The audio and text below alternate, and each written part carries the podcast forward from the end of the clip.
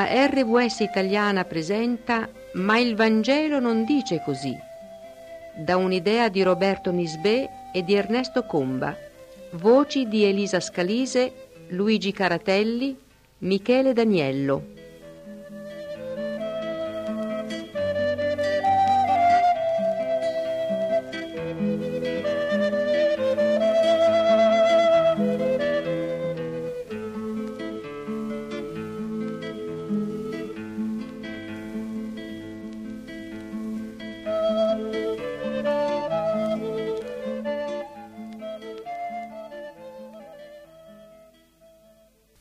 La crisi più acuta oggi all'interno della Chiesa è quella dei rapporti fra autorità ecclesiastica, il magistero e la coscienza dei fedeli. Con queste parole Fra Nazareno Fabretti evoca un disagio avvertito da un gran numero di religiosi e di laici della Chiesa cattolica. Tale disagio potrebbe nascere dal fatto che ci si ostina a mantenere in piedi un dogma che non ha riscontro con le verità bibliche. È così? Senz'altro. Senz'altro. Ehm, prima di rispondere più pienamente alla domanda vorrei partire un, un po' più da lontano, ehm, proprio per capire meglio mm, qualcosa riguardo della, per esempio della figura della, mm, del, del, capo della Chiesa cattolica, cioè il Papa. No? E, ecco, mh, mm, io credo che molte delle situazioni che oggi vivono i nostri cari eh, fratelli cattolici sono situazioni che mh, potrebbero benissimo eh, essere eh, riviste e riadattate, perché credo che moltissime delle funzioni, delle prerogative che si arrogano oggi ehm, i dignitari cattolici, nel senso di ministri, vescovi, cardinali, compreso il Papa, eh, molte di queste prerogative non sono assolutamente, ehm, diciamo così, eh, autorizzate, non sono assolutamente presenti nella Sacra Scrittura e non sono assolutamente attribuibili a nessun essere umano, compreso il Papa. Ebbene, mh, mm, il Papa, eh, significa, la parola Papa significa padre, se vogliamo. Ora, eh, diciamo, mm, se vogliamo usare un sofisma, come si fa spesso in certi ambienti, eh, Gesù stesso ha detto che nessuno di noi sulla terra si faccia chiamare padre, perché uno solo è il padre che, eh, che voi avete, quello che è nei cieli, Matteo 23,9. Ma eh, diciamo che il Papa si chiama anche Sommo Pontefice, forse qui possiamo dire qualcosa di più. E, e il Sommo Pontefice mh, era quello dei capi del clero pagano di Roma, in quanto possedevano il collegio dei pontefici minori, cioè del clero subordinato. Ecco, in seguito questo titolo venne assunto dagli imperatori pagani, si facevano chiamare sommi pontefici e il primo vescovo di Roma che si fece chiamare pontefice, pontefice fu Pelagio I nel 555-561, quindi Pietro non si faceva assolutamente chiamare mh, sommo pontefice o papa, ammesso che Pietro po- potesse essere il primo papa, no? e noi abbiamo visto che non è così, ma Ecco, uh, ad ogni modo, uh, vedete come certe prerogative, certe tradizioni non si fondano sulla Bibbia. Qualcuno potrebbe dire, ma sono sofismi, insomma, sono de- de- dei ricami, no? Eh, ma non troppo, perché proprio da questi mh, titoli, da queste prerogative, viene fuori un, un grosso equivoco che eh, compromette spesso anche la vita spirituale dei fedeli.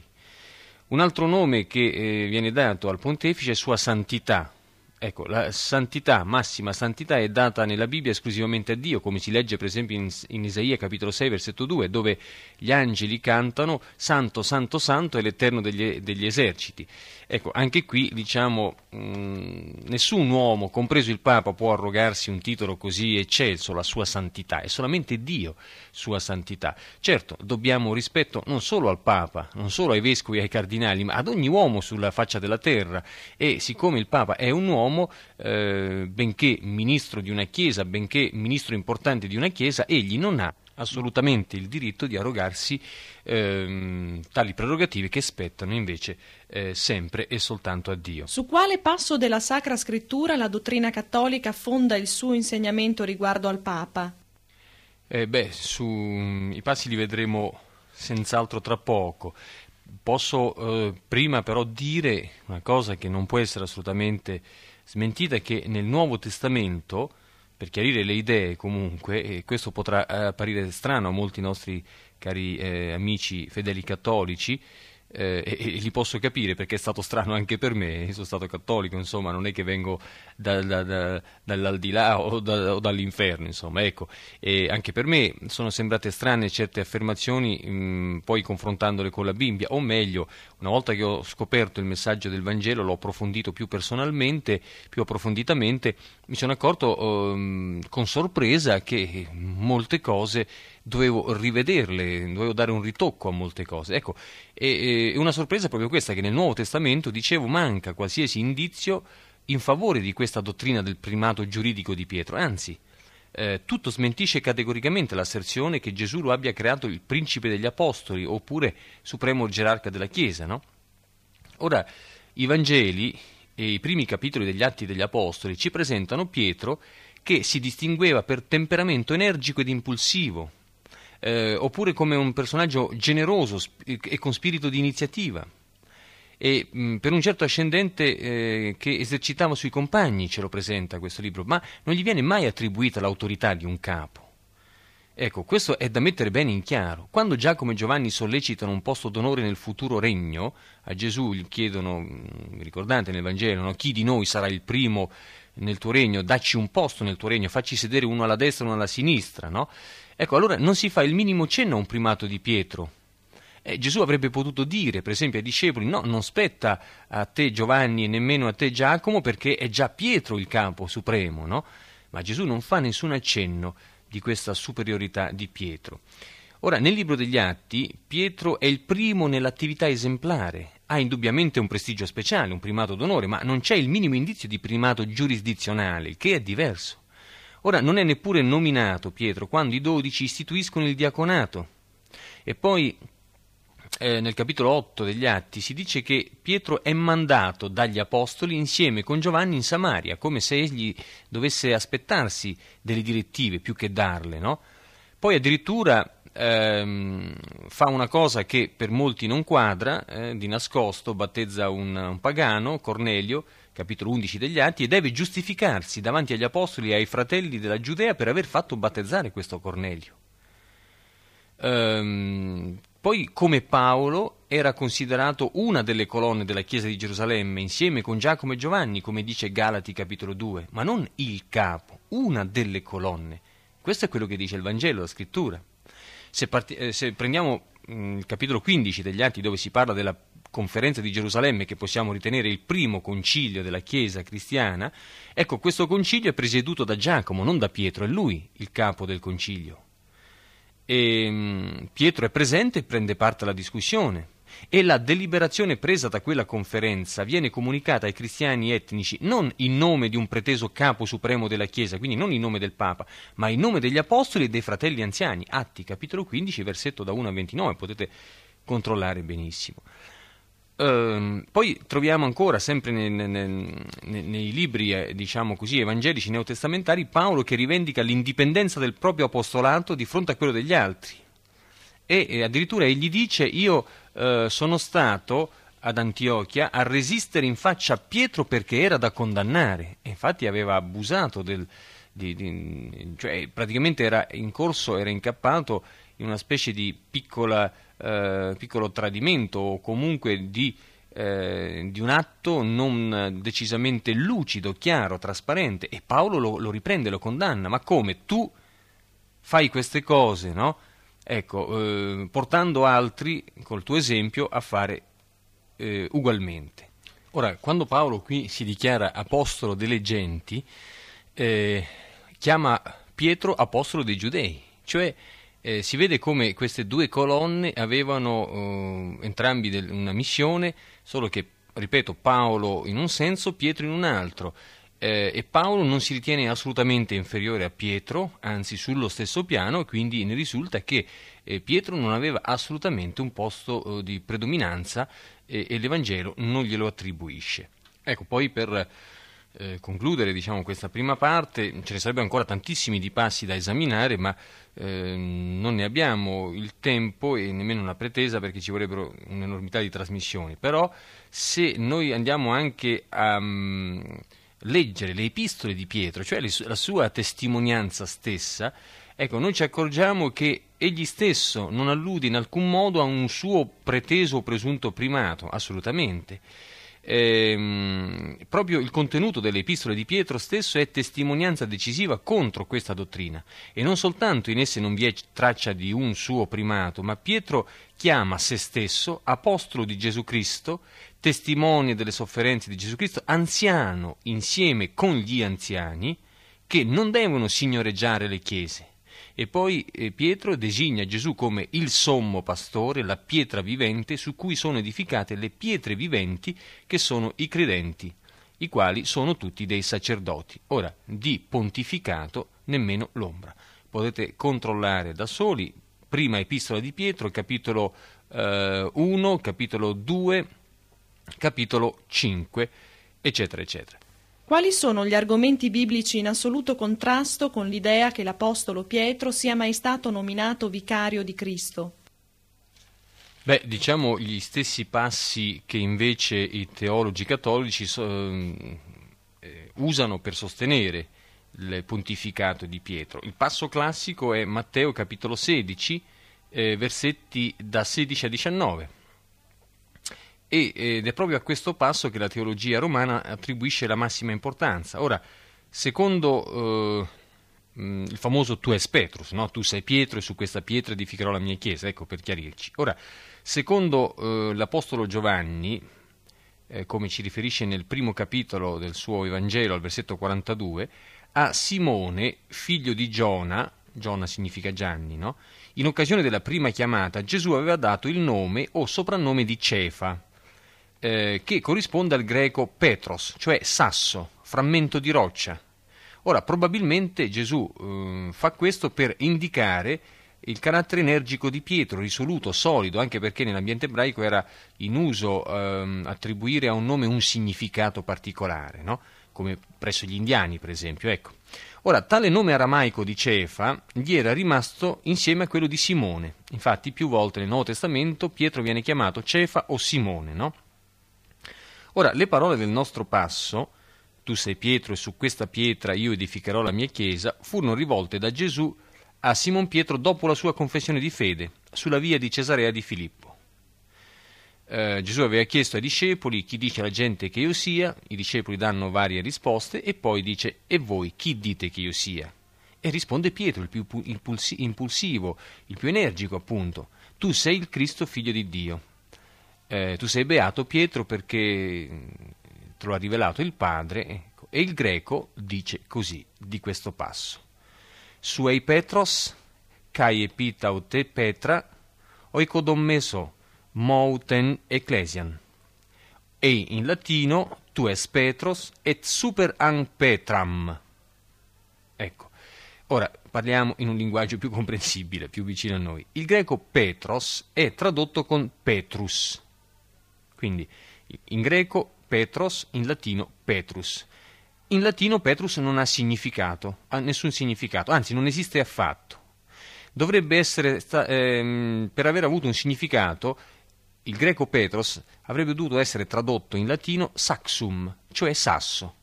Per quale motivo? Lo ripeto, perché Petros in greco significa sasso e eh, nella traduzione latina avrebbero dovuto i traduttori alla parola Petros tradurre saxum, cioè appunto sasso. La parola invece petra del testo greco è tradotta in latino petra, che significa pietra, e anche qui invece avrebbe dovuto tradursi almeno rupes, perché in greco petra significa roccia, rupes, scogliera, ed è simbolo di solidità incrollabile. Quindi i termini petros, e Petra in greco significano uno sasso e l'altro roccia, ossia Gesù mette in contrasto Petros, Pietro, che è un sasso, o anche un ciottolo possiamo dire, e Petra, che invece è una roccia incrollabile. Tu sei Pietro, gli dice, c'è un sasso, ma su questa pietra incrollabile, cioè sulla verità che tu hai detto poco fa, che io sono il figlio di Dio, io edificherò la mia chiesa. Quindi Gesù non dice su di te edificherò la mia chiesa, ma sulla pietra, sulla verità che tu, Pietro, hai detto. Tu es Petros, tu sei sasso, ma su questa pietra, su questa pietra, cioè la verità che io sono il figlio di Dio, io costruirò la mia Chiesa. E infatti la Chiesa di Gesù Cristo si riconosce perché è fondata su Gesù Cristo. Ecco.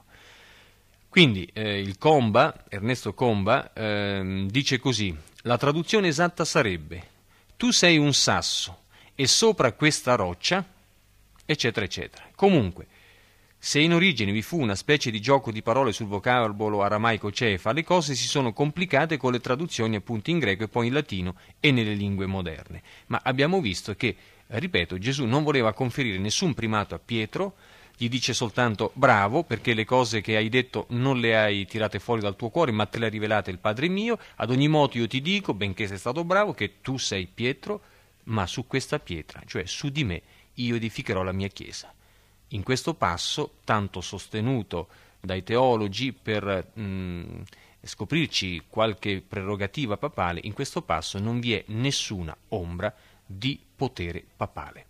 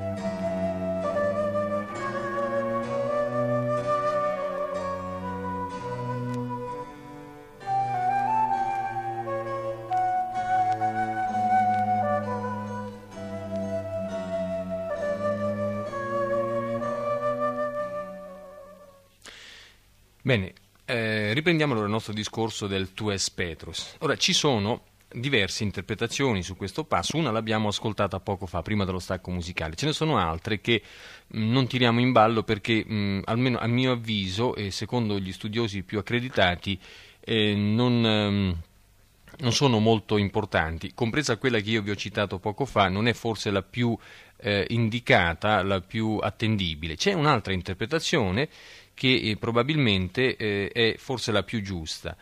Eh, quando Gesù ha detto a Pietro, tu sei Pietro, su questa pietra io edificherò la mia chiesa, no? Eh, intendeva dire, per rivelazione tu mi hai eh, riconosciuto, mi hai conosciuto e primo fra gli altri discepoli mi hai confessato come il Cristo, figliuolo di Dio. Ebbene, io ti dico che tu sei Cefa e porti bene il nome con cui ti chiamai un giorno, perché sei di salda fede onde sarai la prima pietra della Chiesa ed avrai l'onore e il privilegio di essere il primo banditore dell'Evangelo, comunicando la tua fede ad altre anime che saranno a loro volta pietre viventi dell'edificio della mia Chiesa. Praticamente Pietro viene indicato da Gesù come il primo confessore della fede, della fede cristiana. Sarai la prima pietra del fondamento, come me, pietra angolare. Ora, noi sappiamo, secondo la Bibbia, che Gesù è la pietra angolare è l'unico fondamento. Su di lui poggiano tutte le altre pietre. Forse dopo Gesù la prima pietra che è stata posta è stata quella di Pietro, l'Apostolo, e la sua, eh, con, per la sua confessione e con la sua testimonianza altre pietre su Pietro vengono poggiate per costruire questo edificio mistico eh, che è la Chiesa, il corpo di Dio, cioè l'assemblea dei credenti, la comunità cristiana. Ebbene allora ecco che un'altra traduzione ci fa capire che Pietro può essere stato senz'altro una prima pietra, eh, il capostipite di tutte le altre pietre, ossia anch'io, anche voi cari fratelli, cari amici, cari ascoltatori, possiamo essere, se crediamo, delle pietre nell'edificio del Signore. Ma un conto è essere chiamato eh, pietra vivente o prima pietra, perché eh, storicamente è avvenuto così, un altro conto è invece attribuire a una pietra, benché la prima, benché potente, benché vivente, una prerogativa che spetta invece soltanto a Dio. Bene, eh, quindi mh, mm, per concludere questa, questa, parentesi, diciamo, questo aspetto del problema, ecco, possiamo dire che Pietro eh, non è assolutamente il primo Papa, è un personaggio importante della prima Chiesa, ma assolutamente eh, dopo di lui non c'è nessun successore. Ha ricevuto anche una gratificazione, un complimento da parte del Signore, ma un complimento personale che non invita a, a, appunto a una successione, assolutamente, non prevede una successione dopo Pietro. Ehm, e questo è molto chiaro nell'Evangelo. Eh, poi c'è il famoso passo del mm, mi ami tu, quando Pietro, dopo aver rinnegato il Signore, è da lui rincontrato sulla spiaggia, no? e Gesù gli chiede, ma Pietro mi ami tu? Ma sì Signore, tu lo sai, e glielo chiede per tre volte. Gesù gli dice infine, ecco, pasci le mie pecorelle. No? Ecco, non dà un mandato a Pietro come sommo pastore della sua Chiesa. È Gesù che nella sua carità, nel suo amore, vuole dire a Pietro, Pietro, io ti ho perdonato e te l'ho fatto dire tre volte, mi ami, come tre volte sono stati i tuoi rinnegamenti, così possiamo intendere. Ad ogni modo Gesù gli dice, bene, adesso ritorna a ciò che eri prima, io ti do ancora una volta il piacere, il, il diritto di poter essere il pastore delle mie pecore, come tutti gli altri discepoli. Anche tu, benché mi hai tradito, confessando il tuo amore per me, riacquisti il diritto ad essere un mio testimone, un mio discepole, un mio pastore. Ecco, quindi non si può leggere in questi passi una, una prerogativa eh, papale, assolutamente, anche perché, come vedremo poi nelle prossime trasmissioni, anche quelle di carattere più storico anziché teologico, eh, diciamo il primato del vescovo di Roma è un primato che è venuto molto tempo dopo gli apostoli e Gesù e il termine papa è comparso, ripeto, molto dopo. Chi sia stato il primo a chiamarsi papa e come il papa sia diventato papa lo vedremo, ripeto, nelle prossime trasmissioni che sono tutte da scoprire. Forse sarebbe opportuno accennare all'ordinamento delle cariche ecclesiastiche nel primo secolo. Cosa troviamo? Beh, eh, troviamo delle delle sorprese, ripeto, come, come abbiamo visto finora, no?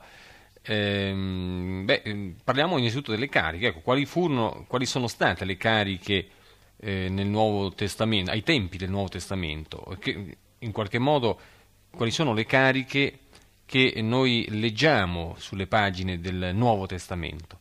Per esempio la carica di sacerdote, Iereus, eh, non viene mai applicata a nessuna categoria o casta di credenti. Ecco, nessuna distinzione mai tra clero e laici. Per esempio non esiste un sacerdote ministro no? e eh, il popolo, i laici che devono eh, seguire i, i sacerdoti ministri, assolutamente. I soli passi in cui il termine sacerdote, iereus, è adoperato in senso cristiano si applica a tutti i credenti, cioè eh, il Nuovo Testamento ci dice che ogni credente è un sacerdote. E anche il termine eh, sacerdozio, ierateuma, eh, in 1 Pietro capitolo 1 versetti 5 e 9, eh, è eh, riferito a tutta l'assemblea di credenti, tutti sono sacerdoti. La parola prete invece deriva dal greco presbiteros, ecco, ma il suo significato di sacerdote non esiste affatto nel Nuovo Testamento, anzi è addirittura data dal tempo di Cipriano, metà del III secolo, diventa comune nel V secolo, durante il secondo concilio di Trento, ehm, il quale addirittura condanna proprio l'affermazione che tutti i credenti sono sacerdoti. Quindi noi abbiamo nel V secolo un concilio che si oppone alle verità del Vangelo, ma è assurdo, è assurdo. Il Vangelo dice che tutti i credenti sono sacerdoti, il concilio ci dice non è vero, è una bugia. Beh, allora possiamo dire che eh, tutte le cose che ha detto Gesù possono essere anche delle bugie, secondo alcuni concili. Ora, l'ordinamento della Chiesa primitiva era semplicissimo. Vi erano i discepoli, che erano i testimoni di Cristo della sua risurrezione, Atti capitolo 1, no? e si chiamarono appunto apostoli, cioè con autorità e missioni speciali non trasmissibili, i testimoni. No?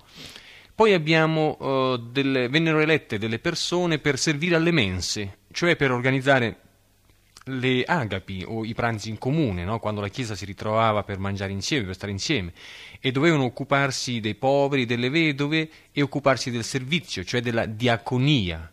La diaconia. Ecco, infatti, eh, queste, questi personaggi, questi servitori venivano chiamati diaconi, appunto, servitori.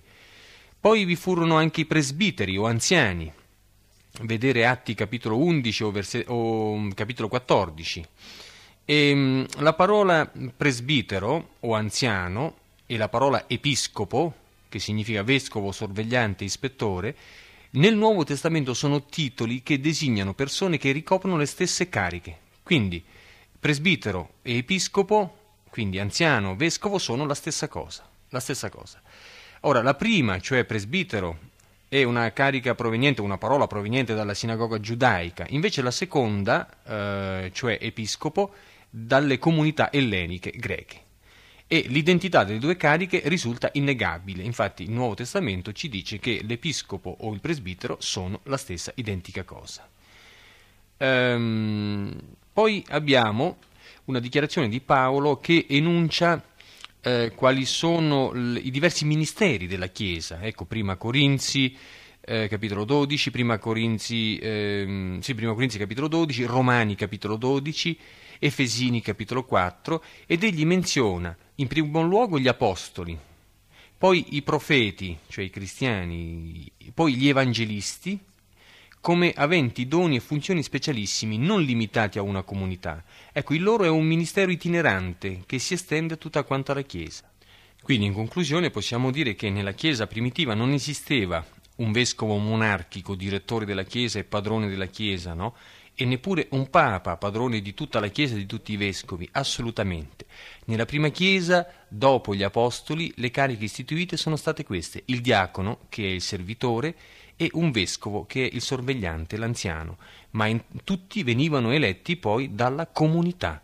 Era un membro di Chiesa che diventava diacono oppure sorvegliante, anziano, vescovo. Ehm, e, venivano cambiati, venivano cambiati dalla comunità stessa venivano cambiati dalla comunità stessa. Quindi nessun magistero ecclesiastico al di sopra del povero laico che doveva soltanto ubbidire. Mai, assolutamente. Nella prima Chiesa cristiana, ripeto, le elezioni erano democratiche, venivano dal basso e ogni carica veniva appunto attribuita dalla Chiesa. Ebbene, eh, questo esclude ogni possibilità di fraintendimento. Ripeto, da una struttura come quella del Nuovo Testamento non possiamo assolutamente tirar fuori un vescovo monarchico, tantomeno un cardinale, e così neppure possiamo tirar fuori un papa che sia il capo eh, sovrano di tutta la Chiesa. Esaminato il primato papale alla luce della Bibbia, ci resta da esaminarlo alla luce della storia. Come è stato interpretato dai padri della Chiesa il passo di Matteo su cui abbiamo riflettuto oggi? Ecco, a questa e ad altre domande daremo risposta nella successiva puntata. Per ora vi salutiamo augurandovi un buon ascolto per il resto delle trasmissioni.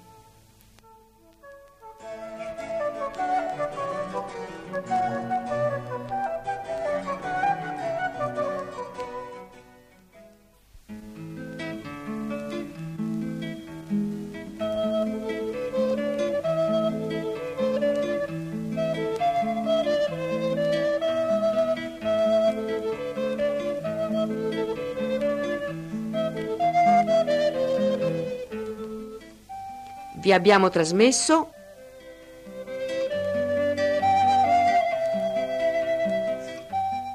Ma il Vangelo non dice così.